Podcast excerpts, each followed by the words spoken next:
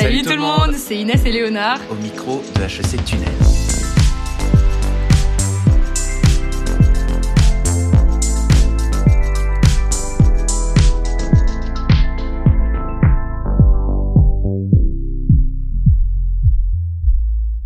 Par-delà le Josa à la découverte de l'étranger. Partir pour revenir plus grand. Partir et revenir heureux, débordant de souvenirs et d'histoires. Heureux aussi d'être de retour à la maison. Tous les ans, des milliers d'étudiants partent en échange aux quatre coins du monde. HEC n'est pas une exception. Ici, on appelle ça la GEP. Un acronyme lourd de sens puisqu'il véhicule des courants de nostalgie, des souvenirs d'une vie d'immensité et d'impossible, mais également l'espoir que l'avenir réservera de tels voyages que l'aventure ne vient que de commencer. Et aujourd'hui, c'est un podcast très spécial puisqu'on a la chance d'écouter des témoignages de ces fameux GPE partis aux quatre coins du monde. Et pour en profiter pleinement, on est accompagné de Aude, esprit libre s'il en est, qui déguste la vie à la moindre occasion et se fera un plaisir de partager sa sagesse de grande voyageuse avec nous ce soir. Bonsoir Aude, déjà. Bonsoir HEC Tunnel. Alors tu nous viens d'où là? Alors là, exactement de mon cours d'italien, c'était le dernier cours d'italien. Euh, voilà, un peu triste. On a fait nos chansons italiennes préférées. Comme vous le savez, je suis une femme d'aventure. Donc, l'Italie, ça me parle. C'est quand même à 700 km de la France. donc voilà, c'est la destination que j'ai personnellement choisie pour partir bien loin. Et donc, euh, dernier cours d'italien, c'est émotionnel. Pour la première anecdote, il est question de grandeur, il est question d'immensité. Alors, il faut quand même savoir que euh, Léonard est le seul à connaître toutes les anecdotes. Il les a toutes écoutées. Et Aude et moi, finalement, c'est la surprise. Alors pour Aude, c'est normal. Pour moi, un peu moins. Juste, j'étais un peu débordée en ce moment. Et donc voilà, on va finalement commenter à chaud euh, directement. Et alors la première anecdote, effectivement, Léonard l'a nommée Se perdre pour mieux se retrouver. Et on écoute tout de suite une de nos auditrices depuis l'Argentine. Donc mon anecdote euh, de JEP remonte à février-mars 2020. Euh, Donc j'étais au Chili avec trois amis d'HEC, dont Romy. Donc là ce que je vais vous raconter, ça se passe en Argentine, du côté du glacier euh, Perito Moreno, si je dis pas de bêtises. Et en gros, euh, pour la faire courte, ce qu'il s'est passé, c'est que j'ai perdu ma meilleure amie Romy dans un parc national et que j'ai dû appeler les rangers du parc pour euh, partir à sa recherche. Donc on était trois en rando, Ludo, Romy et moi. Et ce qu'il faut savoir, c'est que Ludo et moi, on avait un rythme de marche un peu plus rapide que celui de Romy. Donc, on marchait un peu devant elle.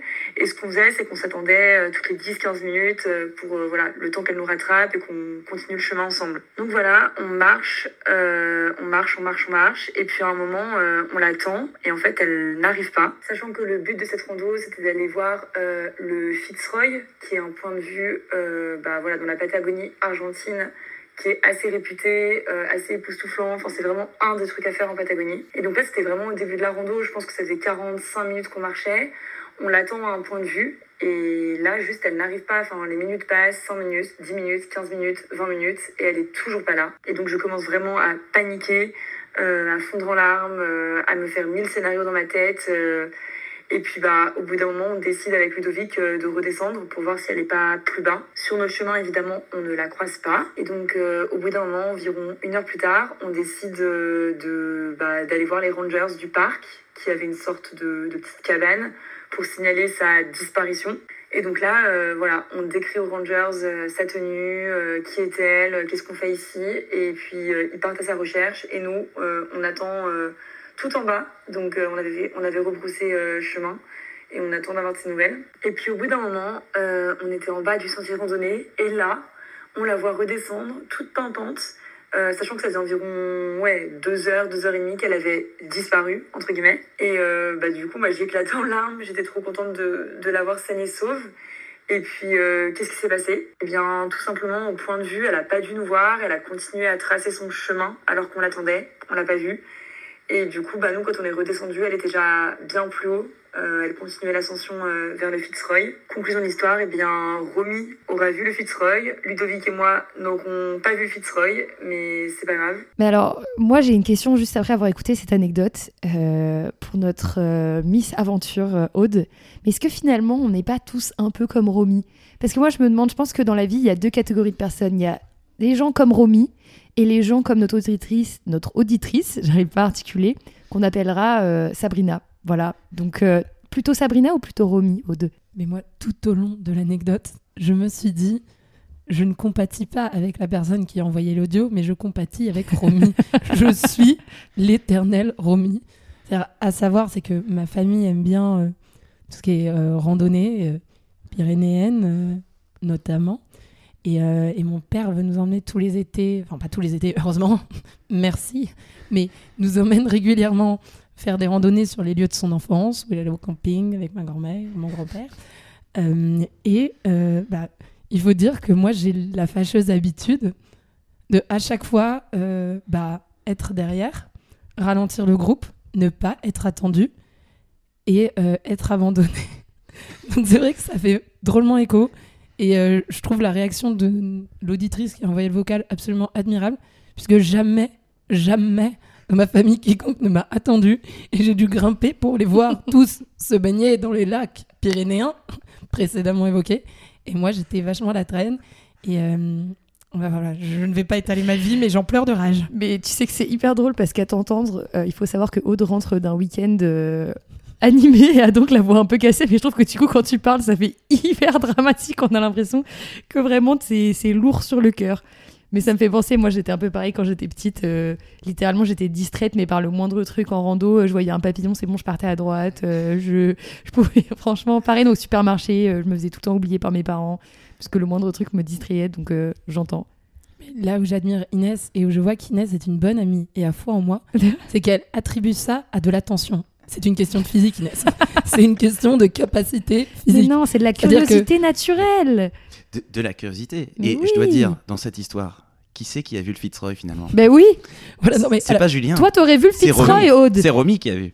je vais lentement, mais très sûrement, et j'arrive toujours au sommet. Et à chaque fois, tout le monde fait bon bah on a un- ça, c'est une leçon de vie. on a ça, une hein. étape, on va tous grimper. Aude, tu veux nous attendre à table? Je suis à tot, tot. Jamais. Et je n'attends pas l'étape. je vais au sommet. Je vais me baigner dans le lac pyrénéen. Et voilà. Donc je, je persiste au moins. Donc Romy, je, je, je te comprends. Ro- Romy. Et tu es- j'adore qu'on. Vas-y. Ah, pardon, pardon. J'allais dire, j'adore aussi qu'on compare franchement genre les parcs naturels argentins avec les Pyrénées dans le plus grand des calmes. Mais alors ça, c'est alors ça, c'est aussi un tort, un grand tort du euh, HEC typique, c'est de croire qu'il faut aller loin pour trouver du beau. Et ça, et les c'est lacs beau. pyrénéens, Mm, mm, mm. c'est vraiment magnifique. Et je cherchais des photos à vous montrer euh, pendant ce petit intermède, interlude. Je n'en ai pas trouvé, mais j'ai des, des trucs magnifiques. Donc voilà, les Pyrénées, pensez-y. Je suis obligé de rebondir euh, sur ton propos, sur l'idée de trouver de la beauté proche de nous plutôt que d'aller aux quatre coins du monde pour euh, transitionner vers la prochaine anecdote qui nous vient vraiment de très très proche. Salut, c'est Marc pour la licence de droit, ou plutôt la JEP Guyancourt. Alors nous, on ne part pas en road trip pendant 10 jours sur le bord de mer. Nous, c'est plutôt balade voilà, entre les bureaux et les, et les échangeurs autoroutiers. Et c'est pourquoi on a désormais pas mal de petites adresses au détour des avenues de 50 ans en Yvelines, notamment le Tech Kebab. Alors le Tech Kebab n'est pas un partenaire de l'association TBA. C'est plutôt, euh, on va dire, un, petit bouchon euh, guyan-courtois où le chef se fera un plaisir de vous faire déguster la spécialité locale, le tacos trois viandes. Alors, le tacos trois viandes, il est composé, de, bah, comme son nom l'indique, de trois viandes, le steak haché, la viande hachée et la viande avariée. Euh, petit tip pour les grands amateurs, euh, évitez tout ce qui se rapproche de près ou de loin du poulet. Voilà, pour euh, éviter tout, tout ce qui est maladie ensuite. Et en tout cas, le chef récompense sa clientèle, voilà, parce que j'ai eu la chance de, bénéficier d'une canette à partir de 8 euros d'achat. Mais alors, moi j'ai une question. Alors, effectivement, la GEP Guyancourt, euh, clairement, quand il en parle, il a quand même l'air d'être très content. Et pourtant, c'est pas le premier truc auquel on pense quand on a envie de faire un épisode sur les GEP. Je le rappelle, Global Exchange Programme. Bon, a priori, elle est à la Sorbonne, à Guyancourt. Bon, voilà, ça rentre pas forcément dans la catégorie. Mais dis-moi, Aude, est-ce que finalement l'aventure, elle est pas aussi dans le quotidien? Oh là là, oh là là, Inès, que tu me dis music Elle est très to forte. my ears, comme diraient les anglophones. Alors donc, euh, on disait l'aventure au quotidien, mais absolument d'ailleurs, ne, ne dit-on pas que JEP Campus sont les prochains rois du campus avec euh, tout en JEPL 3, les futurs patrons de la baraque, les futurs maîtres du bordel. Est-ce qu'ils vont reprendre les bureaux, effectivement, de toutes les assos Euh, Maître du bordel, c'est une citation de Prévert, ok Donc, Très bien. On le laissera au montage, Léonard. Un t'inquiète. podcast littéraire et lyrique. Et toi, Aude, dans ton quotidien, comment est-ce que tu te sens un peu aventurière? Je suis aventurière quand, le lundi matin, je crois que le bus 32 viendra me chercher à Chaville-Vélizy. Je suis une aventurière quand j'essaye de faire un crumble avec le four, acheter à meublation, sachant que mon moule est trop grand pour mon four. Et je me dis, ça va rentrer, je le mets sur le côté alors que ça cuit par des petites planches. Voilà, J'ai cette notion de l'aventure, ce côté essayons. Défier l'impossible, défier les limites physiques qui te sont imposées finalement. J'appellerais plutôt ça learn to dare en fait. Comment tu dis? Learn to dare. Learn to dare. Wow. Apprendre à oser, évidemment. Et en parlant d'apprendre à oser, j'ai une petite anecdote là que je vais. Ose la partager. On va se la partager ensemble, on va la déguster. Ah, homemade. Euh, donc non, non, toi. pas homemade. Là, elle est Brazilian made. Quoique, Ah, c'est un garçon qui était au Brésil et qui, tout d'un coup, est ah je crois que c'était une en anecdote à Argentine. toi. Ok. Alors moi je suis Angers passé au Polo et il y a un mois je suis parti en vacances euh, en Argentine à Buenos Aires. Et déjà ce qu'il faut savoir c'est qu'à Buenos Aires et en Argentine en général, le marché noir c'est le seul endroit où on peut vraiment changer de l'argent. Parce que quand on change dans une banque officielle, on obtient euh, je crois 220 pesos pour un euro. Alors qu'au marché noir on change euh, à peu près 450 pesos pour un euro. Donc bref, je venais de changer mon argent et juste en sortant du bureau de change, je suis tombé sur un revendeur Apple et euh, je vois des, AirPods Pro qui m'intéressent parce que bah, je venais de perdre mes écouteurs. Donc je demande au, au de me passer les écouteurs pour vérifier le numéro de série. Et pendant qu'il me les tend, il me dit voilà, euh, les, AirPods sont à 25 000 pesos. Ce qui fait euh, en gros 60 euros. Puis son collègue est venu, il a dit oui, oui, effectivement, ils sont à 25 000 pesos. Donc j'étais hyper intéressé parce que c'était des AirPods neufs. Et euh, je les ai achetés. Et en sortant, j'ai vu qu'ils avaient mal lu le prix et qu'en fait c'était pas 25 000 pesos mais 75 000 pesos. Et donc j'ai obtenu des Le vocal s'arrête effectivement ici. Donc Ah, on il est pas la fort suite Il est fort probable que euh, notre ami, dont je tairai le nom, a été euh, kidnappé, disparu dans la jungle brésilienne. Donc euh, voilà, si une famille s'inquiète de ne pas avoir eu de contact avec son enfant depuis quelques jours, euh, voilà, quel C'est une contact le podcast et C'est une histoire à la Romy. là c'est une histoire à Romy. Personne ne l'a attendu. C'est un cousin de Romy qui a Attends, disparu. Mais attends, mais le mec juste, euh, le collègue du vendeur est venu l'embrouiller en lui disant que c'était pas le bon prix. Non, non, il n'y a pas eu d'embrouille. C'est juste Ah. littéralement le vocal s'arrête ici. Je pense que son doigt a dû quitter son téléphone et qu'il a continué à parler dans le vide céleste. Mais toujours est-il que j'ai l'impression que ça suggère euh, un, un nouvel angle sur le voyage. C'est saisir la bonne occasion. Mais alors, moi, ce à quoi ça me fait penser, surtout, c'est donc saisir l'occasion euh, du AirPod.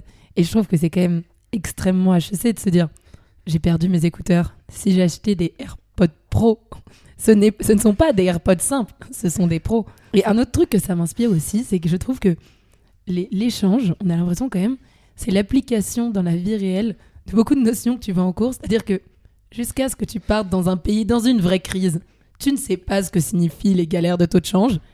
Et là, d'un coup, tous les petits exchanges se retrouvent, tous les GEP se retrouvent avec des techniques en mode non, t'inquiète, j'ai un changeur, j'ai un numéro, j'ai un téléphone, et ça. Et je trouve que c'est peut-être la manière la plus euh, intuitive d'apprendre certaines notions, même si après, il faut s'interroger sur euh, l'aspect euh, moral d'essayer d'extorquer le plus d'argent pour un dollar aux populations locales. Mais voilà, c'est un enseignement comme un autre. Moi, ce qui m'interpelle pas mal, c'est euh, quand même euh, l'aspect euh, marché noir. Et en fait, je trouve ça assez intéressant parce que moi, j'ai fait un échange à Londres. Et alors, le grand truc, c'est d'aller cacher dans des endroits super random des sachets de coke et d'envoyer des instructions à la personne qui les achète. Donc, par exemple, ça va être rendez-vous dans un Starbucks, dans le pot à fleurs, près de la fenêtre. Je sais pas trop où. Enfin, c'est des endroits hyper random, genre euh, sur le chemin pour aller dans la forêt, euh, la troisième pierre euh, sur ta gauche, euh, tu trouveras un sachet. C'était que des trucs comme ça. Je vais me mettre à fouiller les pots de fleurs de. Starbucks. Mais non, mais je me suis toujours dit, imagine, il y a des gens random, genre même des enfants, tu vois, ils vont en forêt pour faire une balade avec leurs parents, ils soulèvent un caillou, il y a un sachet de coke. Enfin, je me disais toujours, ou même t'es es au resto tranquille et tout, et tu regardes dans ton pot de fleurs et, et pareil. Pour son pot de fleurs au resto qui est là posé. Et tu vois, finalement, bah, saisir sa chance, c'est un peu ça aussi. Non, je rigole. Ne faites pas de drogue, les enfants, ne faites pas de drogue. C'est dire la chance, c'est trouver un sachet de coke et se dire ce Putain, soir, c'est gratuit, c'est dessert. Kinder surprise, bonsoir. On pense pas assez aux enfants en vrai euh, qui peuvent tomber sur ce genre de choses. Enfin, ça, ce sera absolument probablement coupé, mais j'ai envie de vous partager une anecdote sur les enfants et la veille qui vous verre sur les enfants. C'est-à-dire que par exemple, une des raisons pour laquelle la France a de l'eau potable dans les toilettes, ce qui va d'ailleurs probablement changer, c'est- tout un souci de gestion de l'eau, euh, crise, etc. Et bah, c'est parce que les ARS, en fait, les agences régionales de santé, ont peur que les enfants dans les écoles, comme les bidets sont très très bas, aille boire l'eau des toilettes. Et donc, c'est un des Mais motifs. C'est immonde. Mais c'est un des motifs pour lesquels les... on a de l'eau potable dans les toilettes, alors que c'est un peu une aberration écologique. Si ça, c'est pas une anecdote de voyageuse, excusez-moi, je ne savais pas. hein. Ah, Mais désormais, si je suis en panique dans les Pyrénées ou ailleurs, je saurais où m'abreuver. Ah. Merci Aude. Les refuges. Encore une fois, moi, je j'ai pas encore, euh, enfin, j'ai pas encore écouté les anecdotes. Je les découvre en même temps que vous, nos chers auditeurs.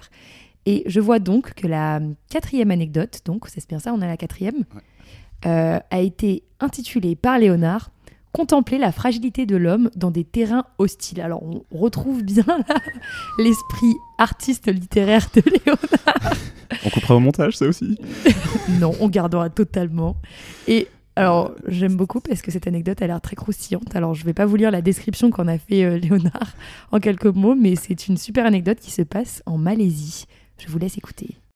Titre de cette anecdote de Jep, j'ai failli mourir en Malaisie, assez évocateur. Donc euh, voilà, moi c'est euh, Solal, euh, je suis en Jep du coup à L3 à Hong Kong. Et avec des potes qu'on a rencontrés à l'université de Hong Kong, avec les gens d'HEC, etc. On a décidé de se faire un petit trip en Malaisie. Donc on organise le truc et tout, on regarde des trucs bien à faire. Il y a une super jungle, une, forêt vierge incroyable à visiter en Malaisie, genre un trek que, tu fais en trois jours de nuit là-bas, trop sympa. Euh, on, voulait aller voir Kuala aussi, donc euh, on se prévoit un petit truc.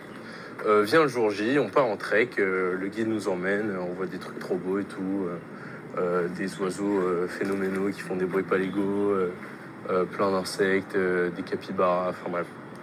Euh, et euh, on finit la première journée de trek et les guides nous emmènent dans une cascade, trop belle. On va dans la cascade, bon il y a des aspirants euh, dans la GEP avec moi, donc évidemment on commence à faire les idiots avec eux. Et je me rappelle avoir glissé et genre sur une pierre, tu vois, je me suis écorché. mais genre rien de grave quoi, tu vois, je me suis tapé un petit coup. c'était vraiment pas grand chose. Mais voilà, je me suis vraiment pas du tout inquiété. Enfin, ça saignait absolument pas. C'était vraiment juste une petite, une petite coupure, quoi. euh, rien de grave. euh, sur le coup, je, je pense même pas l'avoir remarqué, quoi. Donc voilà, on finit le trek, on continue, on voit toujours autant de dingueries. Et euh, vient le moment où on rentre euh, à Kuala Lumpur. Et le jour même où on arrive, je me pose dans la chambre d'hôtel. Et là, bam, grosse fièvre. Un bon 39-40 degrés facile. euh, le lendemain, je me réveille, pire encore, euh, je tenais pas debout, je tremblais, j'avais chaud puis froid, puis chaud puis froid. Euh, je vomissais tout ce que je buvais ou mangeais. Je me dis, bon, un truc qui tourne pas rond quand même.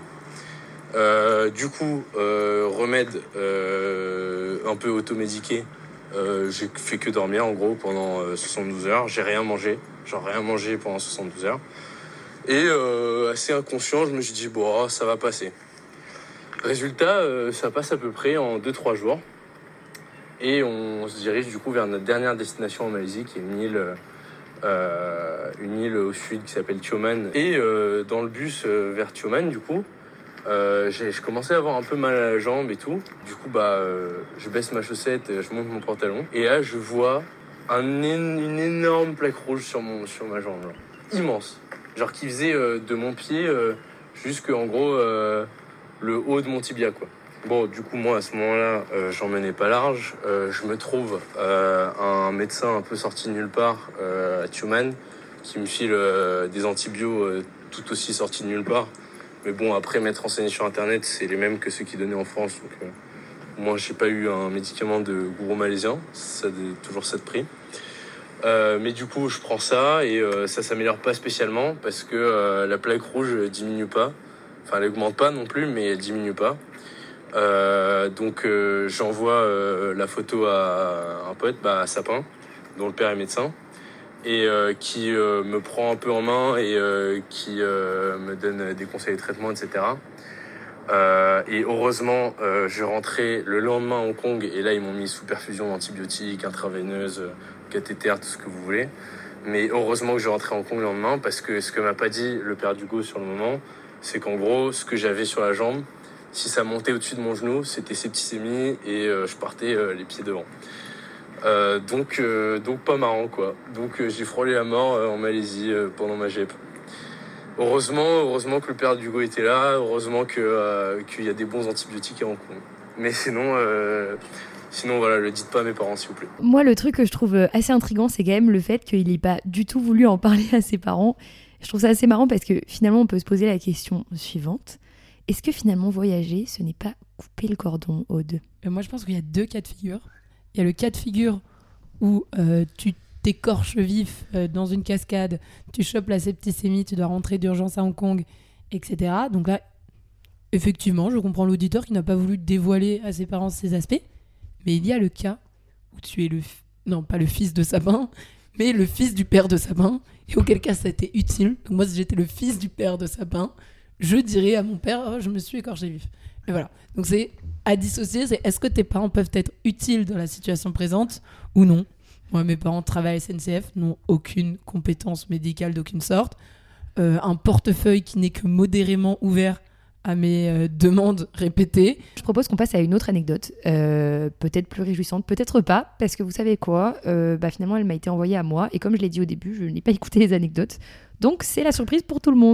et donc on arrive euh, dans une soirée euh, en décembre, euh, on s'apprête à attendre une à deux heures dehors comme ça. Évidemment, on s'était harnaché de nos plus beaux habits de ski, comparé à l'inverse aux autres Suédois qui étaient plutôt en t-shirt et veste, mais voilà, c'était à peu près tout. Et donc euh, on attend euh, une demi-heure, une heure, et puis on trouve quand même qu'avec euh, malgré tout nos moufles et nos grosses parkas, on a quand même très froid. Et on commence à avoir très très froid au bout d'une heure, une heure et demie. Et donc là, nos pieds gelants et nos mains gelants, sans possibilité trop de se réchauffer puisque on est dehors sur un sol qui est complètement gelé et on voit l'entrée la soirée étudiante et des gens euh, qui n'ont pas l'air d'être dans le même état que nous. Donc on se dit, bah là c'est plus possible, au bout d'une heure et demie, euh, il faut rentrer, ne serait-ce euh, que 10 minutes juste pour se réchauffer. Et puis de toute façon, après, c'est pas grave, on retourne dehors et on continue d'être dans la file d'attente. Et donc on, demande à un des vigiles, bah voilà, on lui explique, on a vraiment super froid, est-ce que vous pourriez nous laisser rentrer juste 10 minutes, quoi, on, on vous promet, on veut pas essayer de doubler.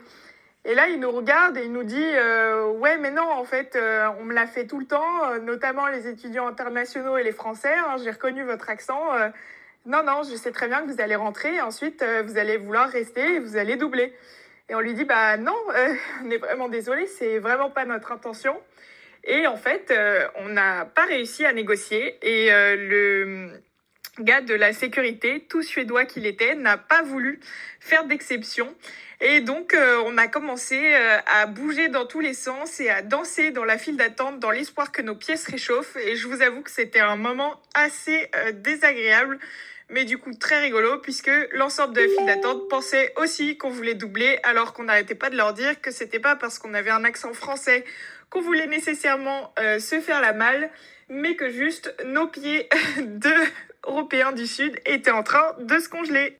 Est-ce que c'est difficile de voyager en tant que Français finalement? Est-ce qu'on fait qu'on fait pas face à des obstacles qui nous sont spécifiques? Euh, Notre francité nous porterait préjudice. Et bien alors, Léonard, c'est une excellente question parce que c'était exactement ce à quoi j'étais confrontée pendant mon propre échange, qui n'était pas à proprement parler une JEP, mais ça s'appelait un échange, une 3A. Et moi, je suis partie en Italie. Donc en Italie, j'ai plutôt eu le droit à du bonus lié à ma francité, ma nationalité française, on va dire. Et euh, donc, évidemment, t'es là en mode, Oh, you're the French person, you're the French girl, so cute, so cute, ton accent passe super bien, etc. Mais moi, j'étais persuadée d'être quand même déjà très ouverte sur le monde. Et je me suis rendu compte de l'image, mais absolument euh, énorme que j'avais de la France. Et donc, je, dans les discussions, j'étais, ah oui, mais quand même, la France, comment ça vous connaissez pas? La France, tu vois. Et donc, je, commençais à avoir des petits relents chauvins euh, qui me montaient. C'est-à-dire qu'ils me disaient, mais la France, euh, pourquoi on devrait connaître ça? Bah, quand même, la culture, la gastronomie, nanana. Et ils me disaient, bah alors, il y a quoi? La gastronomie, c'est lourd vos plats J'étais là en mode, oui, bon, d'accord, tu peux prendre. Et donc là, effectivement, je trouvais des pays qui avaient une gastronomie peut-être plus évoluée. Ensuite, ils me disaient, et, euh, et la culture? J'étais, bah, la littérature française. Ils me disaient, mais nous aussi, on a de la littérature. J'étais, bah, oui, pas faux. Ensuite, je disais, la peinture. Ils me disaient, mais nous aussi, on a des peintres, etc. Et j'ai découvert. Et donc là, je me retourne vers vous. C'est quels sont les domaines les plus exceptionnels de la France? Alors, euh, Les domaines les plus exceptionnels de la France, je ne sais pas, mais en tout cas, les aspects qui en sont le plus connus, le mieux connus, je dirais que c'est vraiment des énormes clichés. Et finalement, c'est ce que reflète, je trouve, ce vocal. C'est vraiment les choses qu'on connaît de la France, c'est souvent pas les choses les plus flatteuses parfois. Donc, euh, quand j'ai un peu voyagé, moi, les clichés, c'était, euh, je sais pas, les Français, ils sont super arrogants. Ici, les, les étudiants internationaux, ils disent tout le temps ça, que les Français, on, on se la pète, on pense qu'on est les rois du monde, qu'on a la littérature, la gastronomie, que notre pays, c'est le mieux, on est hyper chauvin et tout. Et on a la prépa. On a la prépa. Ça, ils comprennent la pas. Ils- prépa. les prep students, ils comprennent Non, mais- pas et tout. Mais, mais, mais alors, complètement. Mais, mais c'est fou de se rendre compte, justement, par le voyage, de tout ce que les gens euh, t'attribuent. Toi, tu dis, mais oui, bien sûr. euh, non, on n'est pas comme ça. Et en fait, tu dis, mais si. Moi, je me disais, pas du tout. Moi, je n'ai- nulle prétention sur la France. Je suis tout à fait équilibrée. J'ai un rapport à ça. Et ensuite, tu me dis, comment tu parles de la France? Comment tu parles de ma culture? Nanana.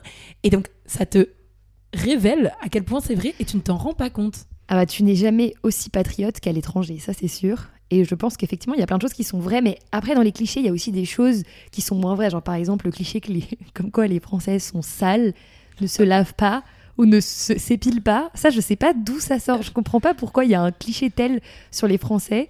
Je Euh, ne l'ai pas entendu T'as personnellement. pas entendu ça, mais, Mais- moi, vraiment, il y a plein de gens, genre des étrangers, qui m'ont dit ça. Les Français sont sales. Mais oui, genre que. Le français est médiéval, selon, euh, Oh, non, les Anglais, par exemple, ils pensent un peu ça. J'adore les Anglais. Moi, sur cette idée de euh, un peu le français qui veut doubler dans la queue, etc., j'étais en échange en Italie. Là-bas, j'étais la personne la plus respectueuse de la file.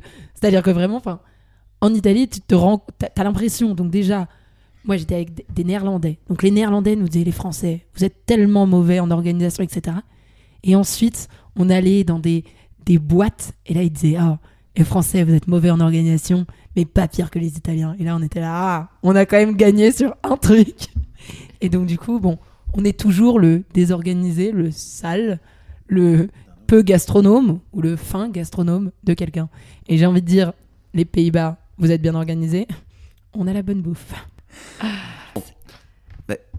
Écoutez, j'arrive à bout de mon oasis. pour terminer, arrivons à bout de ce podcast. Elle arrive au bout de l'oasis et en guise de, de dernière oasis, justement, de dernier mirage, voilà euh, une anecdote qui promet d'être un peu troublante euh, pour, nos chers auditeurs. Donc, sans plus attendre, je vous laisse écouter ça. Il y a deux ans, moi, je suis partie faire un échange universitaire à Amsterdam. Et euh, bah, qui dit Amsterdam dit évidemment énormément de drogue légalement et pour pas trop cher. Et donc, j'arrive là-bas et avec mes nouveaux colocs, on décide de tester des champignons. Euh, voilà, il y a personne qui est euh, de, ce pays-là, donc personne n'en a testé avant. Euh, et globalement, dans la coloc, on part faire ça en extérieur parce qu'on nous a dit que c'était mieux de faire ça en extérieur. Et donc, on était six dans notre coloc. Et on part, et en fait, rapidement, pour les champignons, on se retrouve à 5. Et on se dit, putain, merde, en vrai, un peu chiant, mais en vrai, on est complètement défoncé. On commence à chercher un petit peu dans les rues.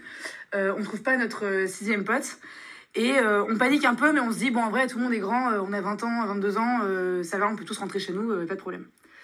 Bref, on le trouve pas, on rentre chez nous, et on le trouve devant la porte d'entrée, mais vraiment en panique, en PLS par terre, en train de pleurer à moitié et tout. Vraiment, le mec est dans le mal. On lui dit, attends, mais qu'est-ce qu'il y a et tout et il raconte, il dit ouais, il y a des gremlins dans l'appartement, faut pas que je rentre dans l'appartement et tout. Donc on se dit ok, le gars en bad trip, c'est pas grave, on va faire rentrer. On ouvre la porte, on le fait rentrer. Le mec s'accroche au, au chambranle de la porte pour ne pas rentrer. Vraiment, il est en panique, il crie non, non, me laissez pas rentrer et tout. Il y a des gremlins, des gremlins, c'est des gremlins. On lui dit mais non, ça va, euh, t'inquiète pas. On le fait rentrer. Jusque là, ça va. Il, pleure, il est vraiment en panique. On se dit putain, faut vraiment qu'on le mette au lit, etc.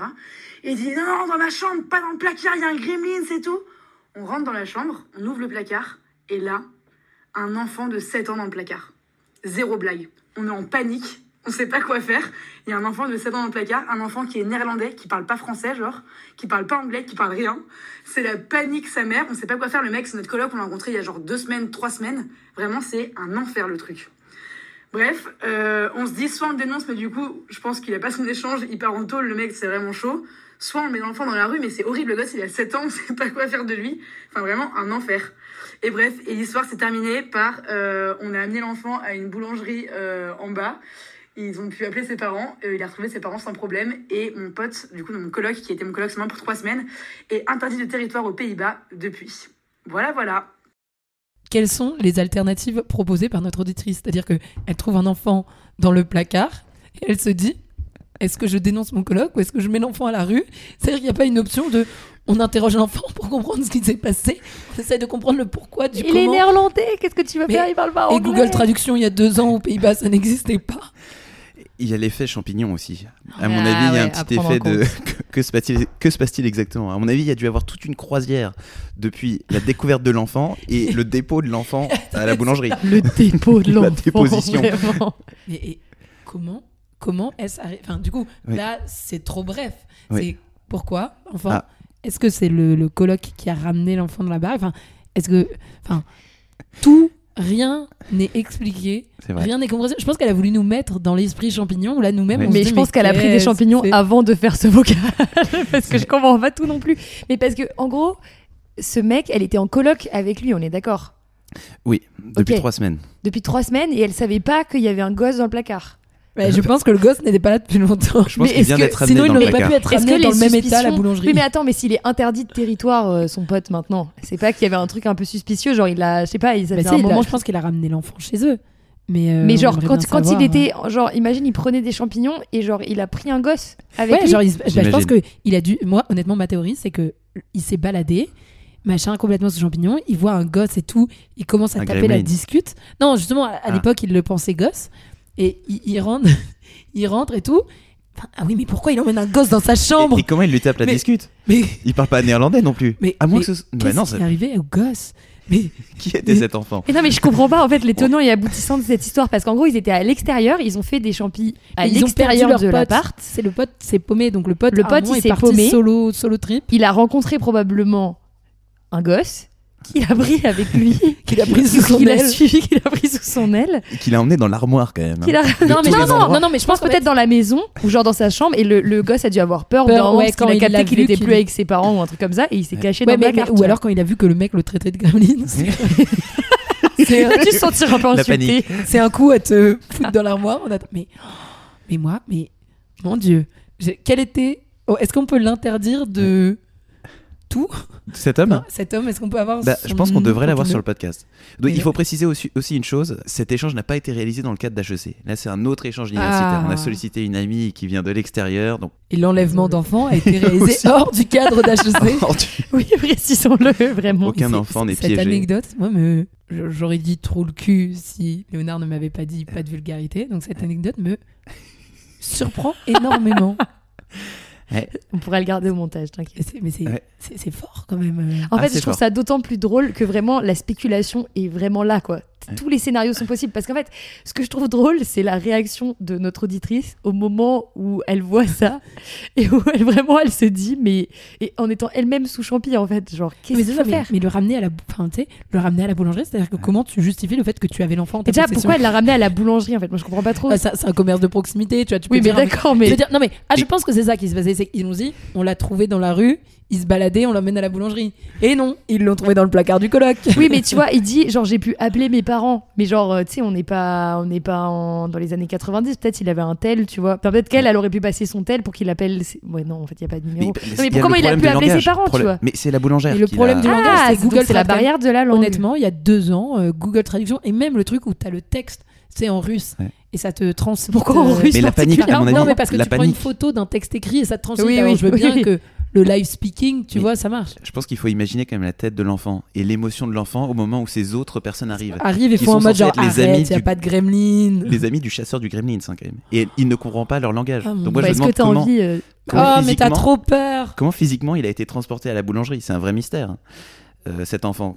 comment Mais- est-ce qu'on a, on a trouvé la manière de lui sais de créer ça, de la c'est un confiance? coup à avoir un adulte C'est vrai.